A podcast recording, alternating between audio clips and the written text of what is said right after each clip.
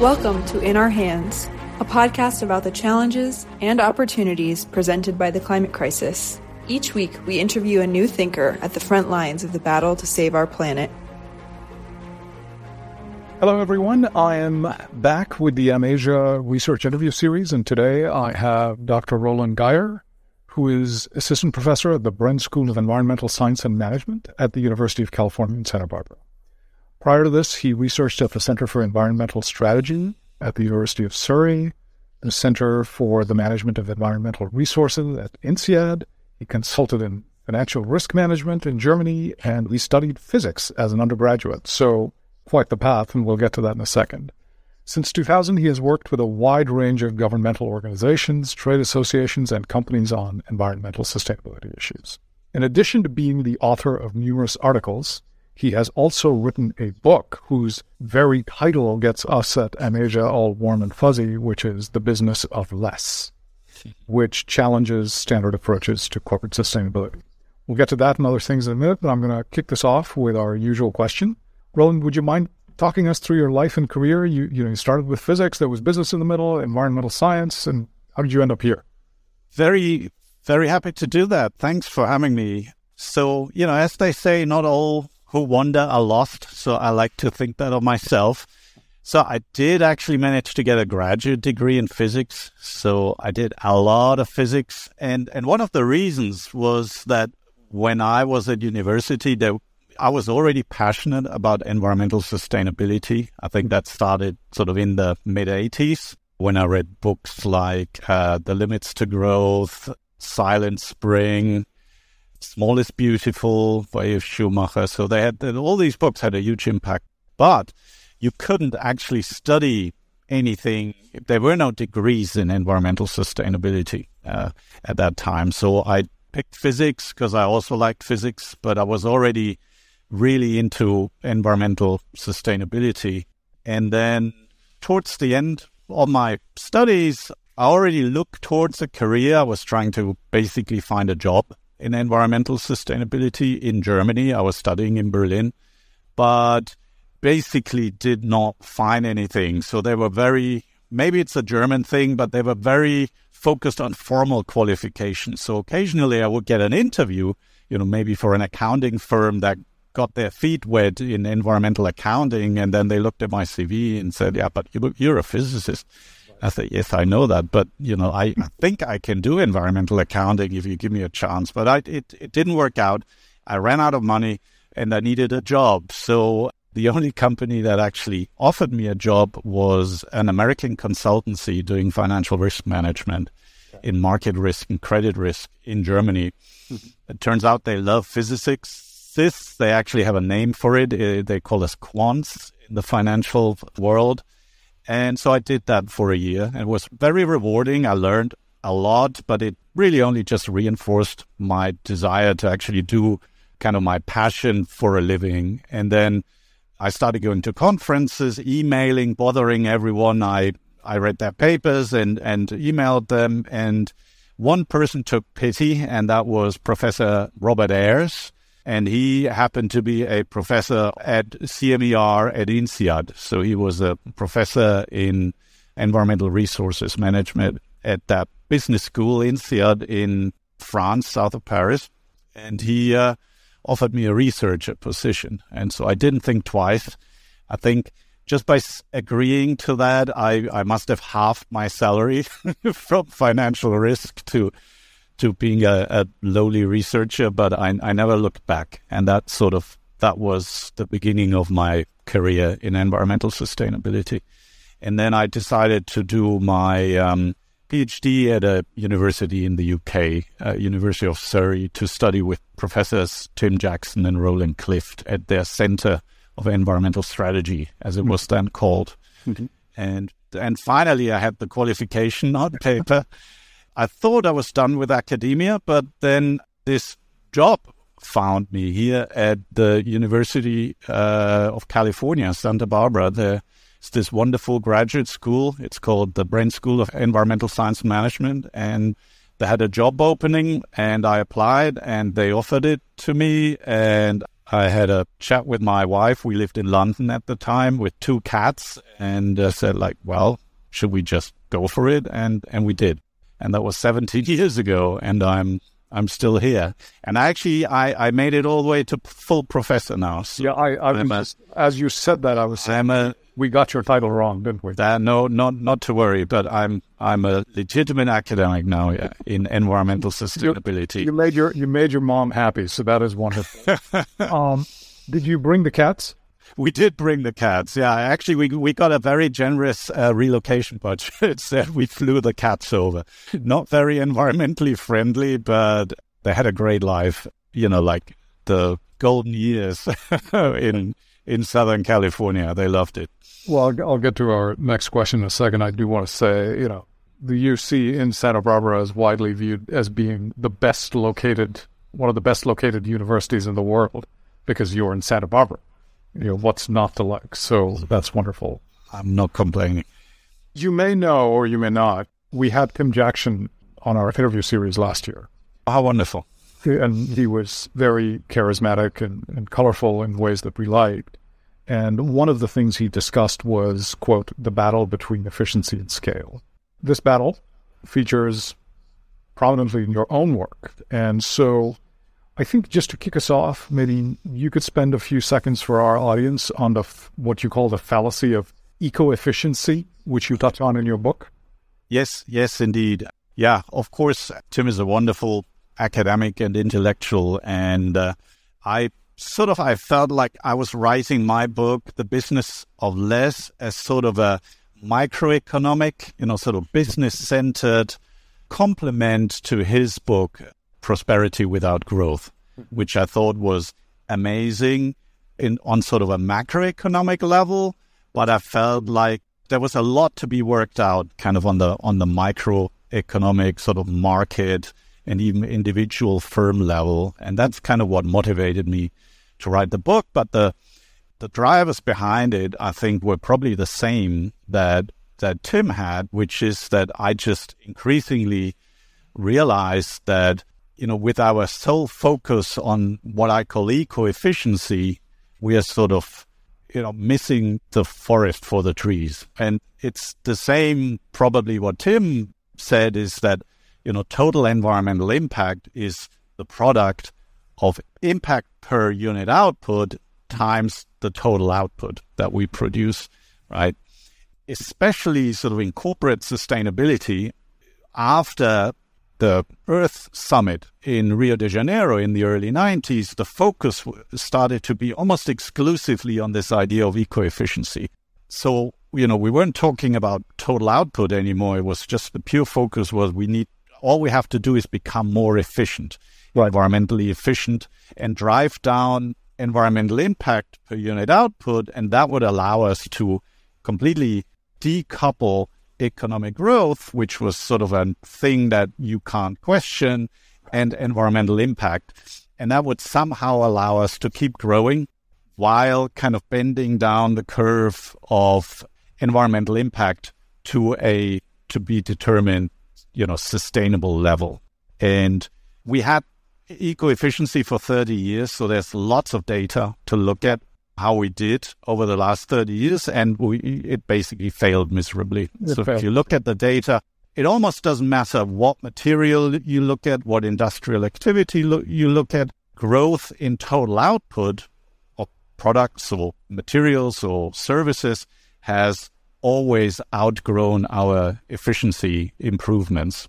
So, and I think that's you know what happens when you take your your eyes off the ball and the ball was total environmental impact and not impact per product or impact per service. And that's kind of why i almost start the book with this sort of what you call the fallacy of eco efficiency yeah just to give you know like probably the most important example at, at this point is of course the carbon intensity of global gdp right? So the ipcc just published another ever more desperate sounding report about how at this point we, we really have to reach like net zero greenhouse gas emissions as quickly as we can. And the eco efficiency enthusiasts, they would tell you the good news that between the Rio conference and 2019, the carbon intensity of global GDP has gone down, right? And it's gone down from around 560 to 420 grams of CO2 per US dollar. So that's the good news. But at the same time, we more than doubled global GDP. Yeah. Right. So, and as a result, of course, the, the greenhouse gas emissions went up from 22 to 36 gigatons, right? And that, of course, is, is the exact opposite of what we're trying, what we need to achieve. As you could imagine, we couldn't agree with you more. I mean, in general, a bunch of the per unit analyses ignore the fact that you have to multiply by something to get the total, right? Right. So there's a bunch Basically. of per cap- there's a bunch of per capita analyses that over long periods of time, but ignore the fact that population grew 10x. So we've got to yeah. do that. But I, I want to bring us back to another element of your book, which is that it lays out a new way of looking at environmental impact that you call net green. And it does a great job of using examples to explain how this differs from eco-efficiency. Mm-hmm. Can you walk us through one example? Because this is the kind of systems thinking that I think we yeah. more of in our audience. Yeah, absolutely. And and uh, yeah, I couldn't agree more. I think this is the only way to really make measure and envision meaningful environmental change. So the one example, you know, let's just stick with greenhouse gas emissions and, you know, of course, electricity generation, biggest greenhouse gas emitters. So if you just look at say, the carbon intensity of electricity generation, right? And so typical numbers would be a thousand grams of CO2 per kilowatt hour if you use coal fired power plants, maybe half 500 grams of CO2 per kilowatt hour if you use natural gas. And then, you know, a typical number for solar PV would be 50 grams, right? A okay. huge reduction, obviously. And there's no controversy really over those numbers. They, there's a range rather than just one single value, of course, but the you know orders of magnitudes are established. So of course, then the recommendation that comes out of that is that oh, we need to dramatically increase solar installed PV capacity globally, and you know luckily that is starting to happen, uh, which is wonderful. But again, you know, like everyone now celebrates the low carbon intensity of renewable electricity and the you know the increase in installed renewable capacity but really what we should be thinking about is whether we are decreasing our use of fossil fuels because that's really what this is all about an eco-efficiency approach just doesn't tell you that it just says pv solar is better than coal so now we just need to massively invest in PV solar and in wind and maybe wave or other kinds of water and problem solved. But, you know, like the final step, and I think this is where it connects with your idea of behavioral change is key. The final step is that we need, the point is not to increase renewable energy. The point is to decrease fossil fuel use, right?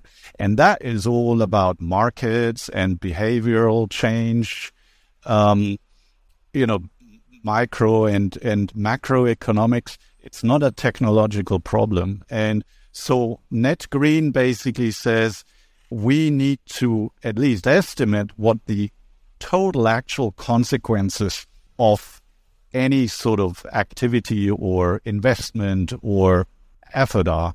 So, what are the consequences of massively increasing solar capacity? You know, does it automatically follow that fossil fuels will be used less, or could it actually just increase the total pie? I hope that was useful. Those, that is actually a phenomenal example, and these are the things that gnaw at us as well. And as, as you, yeah, we could spend an hour just you know the IPCC has finally focused on demand side right right which is related to the point that was right. just made because you can only reduce fossil fuel use, as you said, through widespread behavior change, which involves thinking about right. lower demand. One of the challenges you delve into in the book is how to make it such that buying recycled products or buying no products is so attractive to individuals that they are willing to resist. And I'm, I'm thinking, frankly, of my life more than anything else, that they're willing to resist the temptation to buy cheap and abundant goods that they don't need. And our entire society is designed in the United States to make it easy for us, right? Indeed. The Amazon one click, for example. Yes. How do you think we get to this? How can we accomplish what this, overcome this challenge? How far can businesses go on their own? And when do policy Right. Feel free to opine. Uh, yeah. I mean, that is the billion dollar question for sure. And that was sort of really the, the motivation behind writing the book right? And I tried to sort of put at least an inkling of my idea just straight into the title, right? Which is the business of less. So it's how do you sell less rather than selling more? How do you make that happen? And, and of course, you know, the main thing is we need to somehow sell less environmental impact. But, you know, and the eco efficiency fans would like you believe that this does not translate into selling less stuff. Right. Right. So, but I think there's just, we have now enough evidence that that doesn't work. So selling less environmental impact almost w- unavoidably means selling less stuff.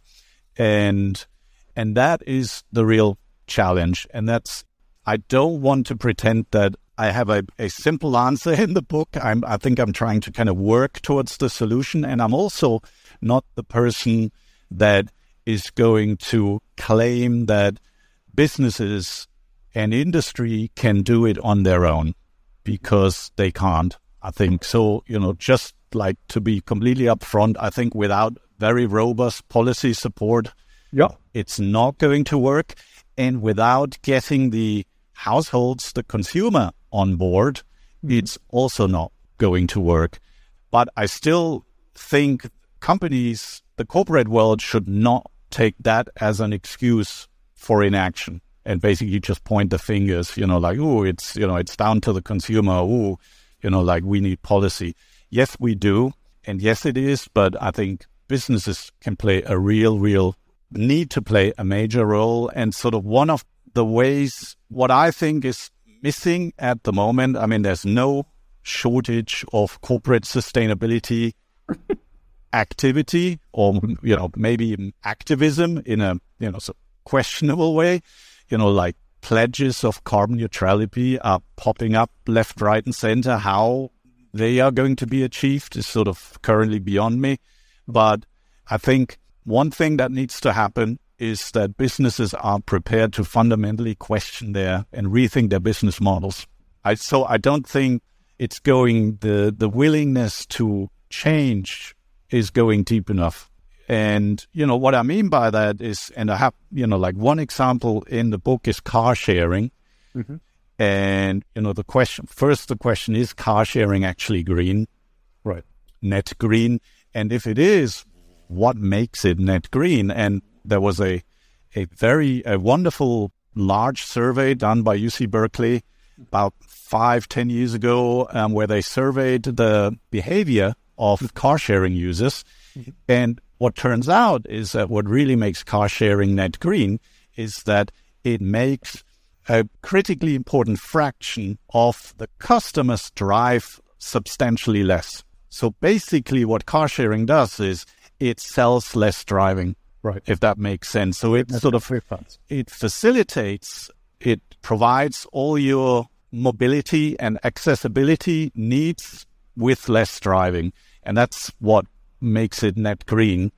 This idea of, well, we're no longer selling cars, and some car companies are claiming that, uh, that, you know, we're not, no longer in the business of selling cars. We're going to, we are now access providers or mobility providers. And if they were serious about that, I think it could actually open the door to really meaningful greening because at that point they wouldn't have to just sell as many cars as possible, they could actually try and sell less driving and still get everything done. Another example, for some reason, I increasingly get involved in the apparel space. It's sort of it's another meander in my, and I'm I'm really excited about it because one thing I learned is that the environmental impacts of the apparel industry, global apparel industry, are massive.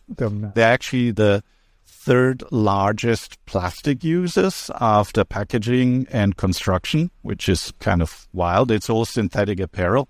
It's basically, you know, we're wearing PET. If we wear polyester, it's the same polymer.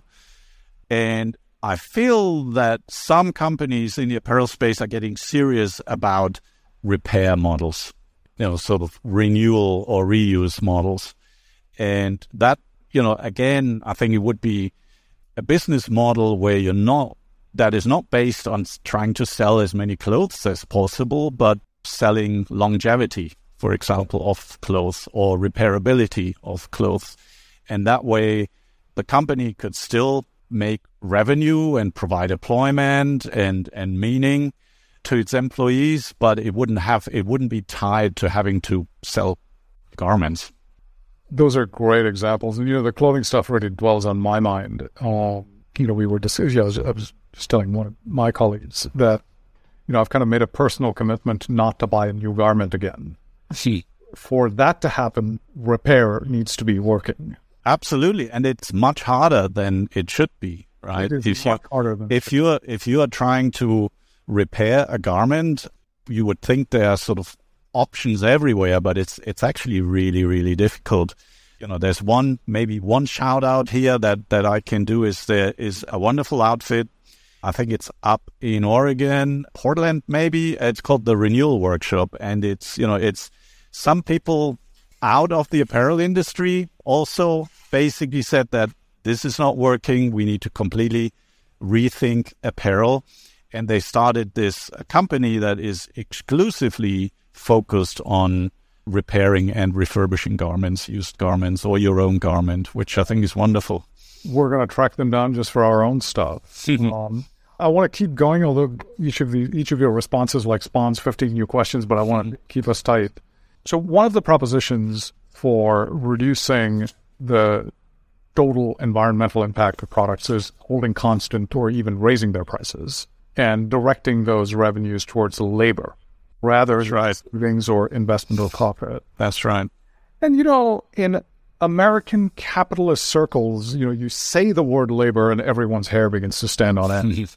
I think it would be helpful to hear from you why is labor so powerful with regards to environmental impact? Yeah, absolutely.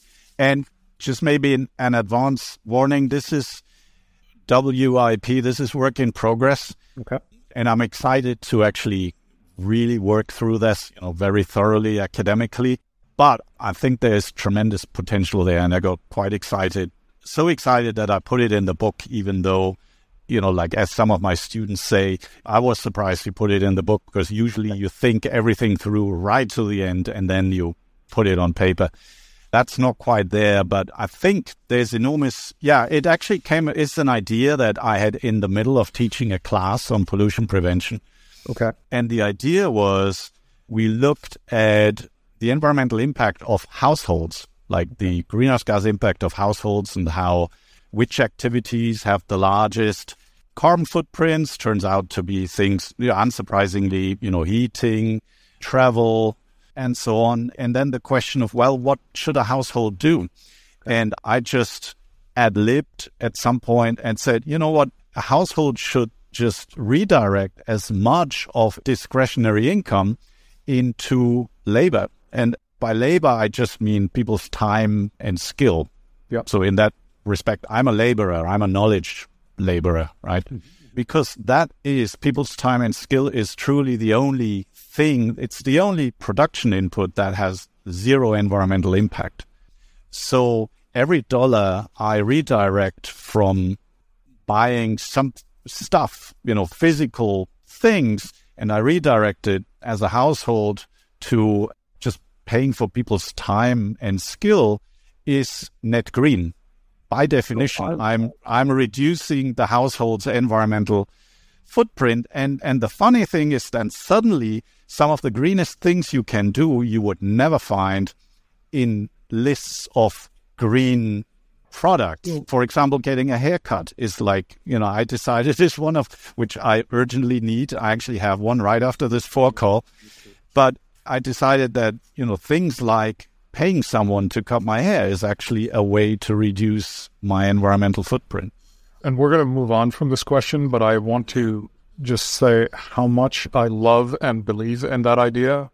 Because, and I, I want to make an extended point, which is one of our beliefs, and perhaps it's yours, is it's really the affluent who do, need to do the most for a variety of reasons. You know, they're responsible Absolutely. for the emission, but they're also role models for other people's behavior. Absolutely. Absolutely. And instead of having a house two times the size that you need, you could turn that excess capital into funds that are directed to labor of various kinds that serves multiple purposes in your life. Yes. You know, yes. whether that's a barber or pick an extreme example, uh, because it has to do with affluence, you know, another assistant or another person in your company, etc.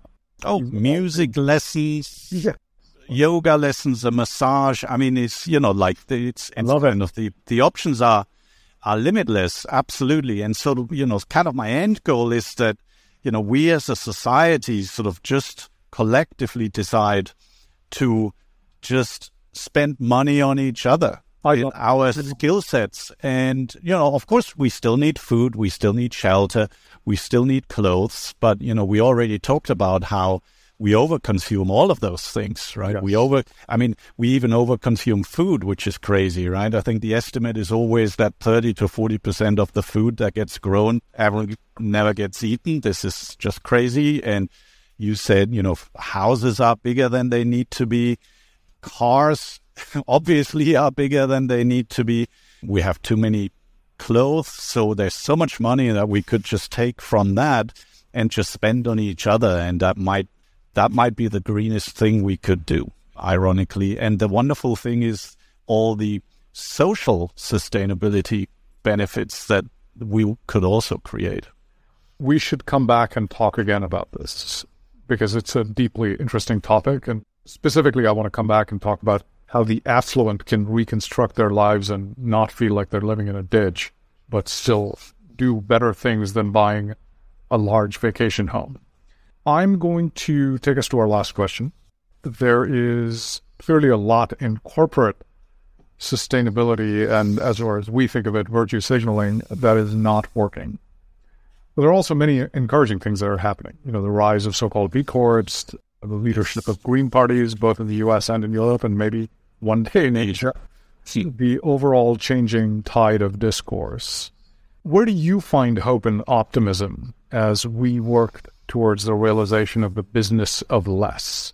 And feel free to share with us examples of successes. And I loved the one you did, uh, right? Renovation workshop. That was amazing. Yeah, we will get to it. But what makes you optimistic?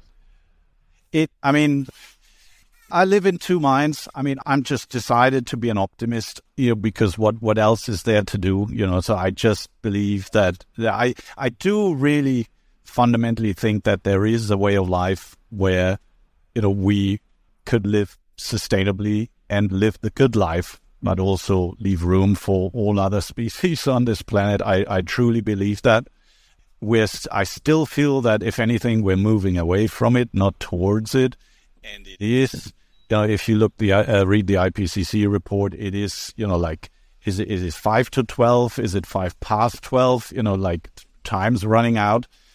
But you know, my my wife, who's a very wise woman, she in times that I get impatient, she she has this one saying that she likes to tell me, which is people overestimate what they can achieve in one year and underestimate what they can achieve in ten. Yeah. And when I look back sort of on my life, this is that's the story of my life that I sort of look back and say like we are not moving. This is not, you know, like nothing's changing.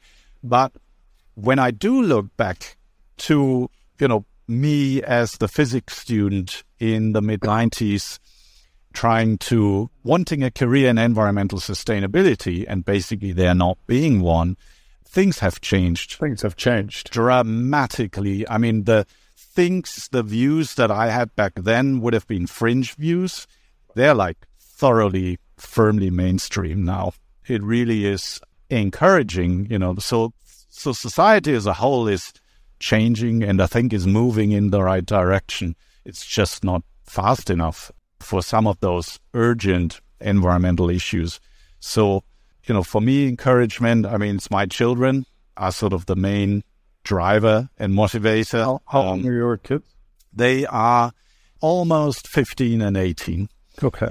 And they have sometimes, I mean, they're teenagers. They, you know, they talk like teenagers, behave like teenagers. They drive me nuts. I love them to bits.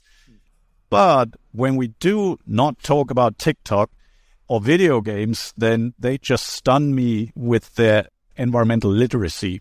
Yes. That that they have already acquired. And and that is astonishing and that gives me hope. I want to make one editorial comment because I also have teenage children. I'm very surprised by how little they are attached to things. The Indeed. way the way and stuff, the way Yeah. which was very different from me at their age. Mm. At their age, I mean, you you sound like an evolved human being. I was not. I wanted stuff. I wanted things, and my kids don't. They just don't. Mm. And it, it's not just them. It's not because we have some special parenting going on. It's true for much of I- So I think you're right. It's a societal trend that I, yeah, I also read about that where, you know, like ownership of things like cars or, you know, even houses is just not a priority for millennials or like, uh, whatever they are called that come afterwards. Yeah. So there truly is hope. And so, you know, another encouragement for me is, is the amazing students we have here at the Bren School you know, we have a two year master's program and they choose this program very carefully and they're all in their 20s, early to late 20s, and they're all just completely value driven individuals Yep. that sort of want to make a change. And that, that absolutely gives me hope. We are going to wrap things up here. I want to just express a tremendous amount of gratitude for your time. I'm afraid you're kind of stuck with us because we will be back to talk about other things. And sounds lovely. We may get to Santa Barbara. You may get to the Bay Area. If you do so, please come say hello. I'm going to end us here. Thank you very much. Oh, thanks for having me. That was a great conversation. Thank you for listening. Please email us at climate at amasia.vc with any suggestions or ideas, and visit inourhands.earth for the full transcript of this podcast and other information.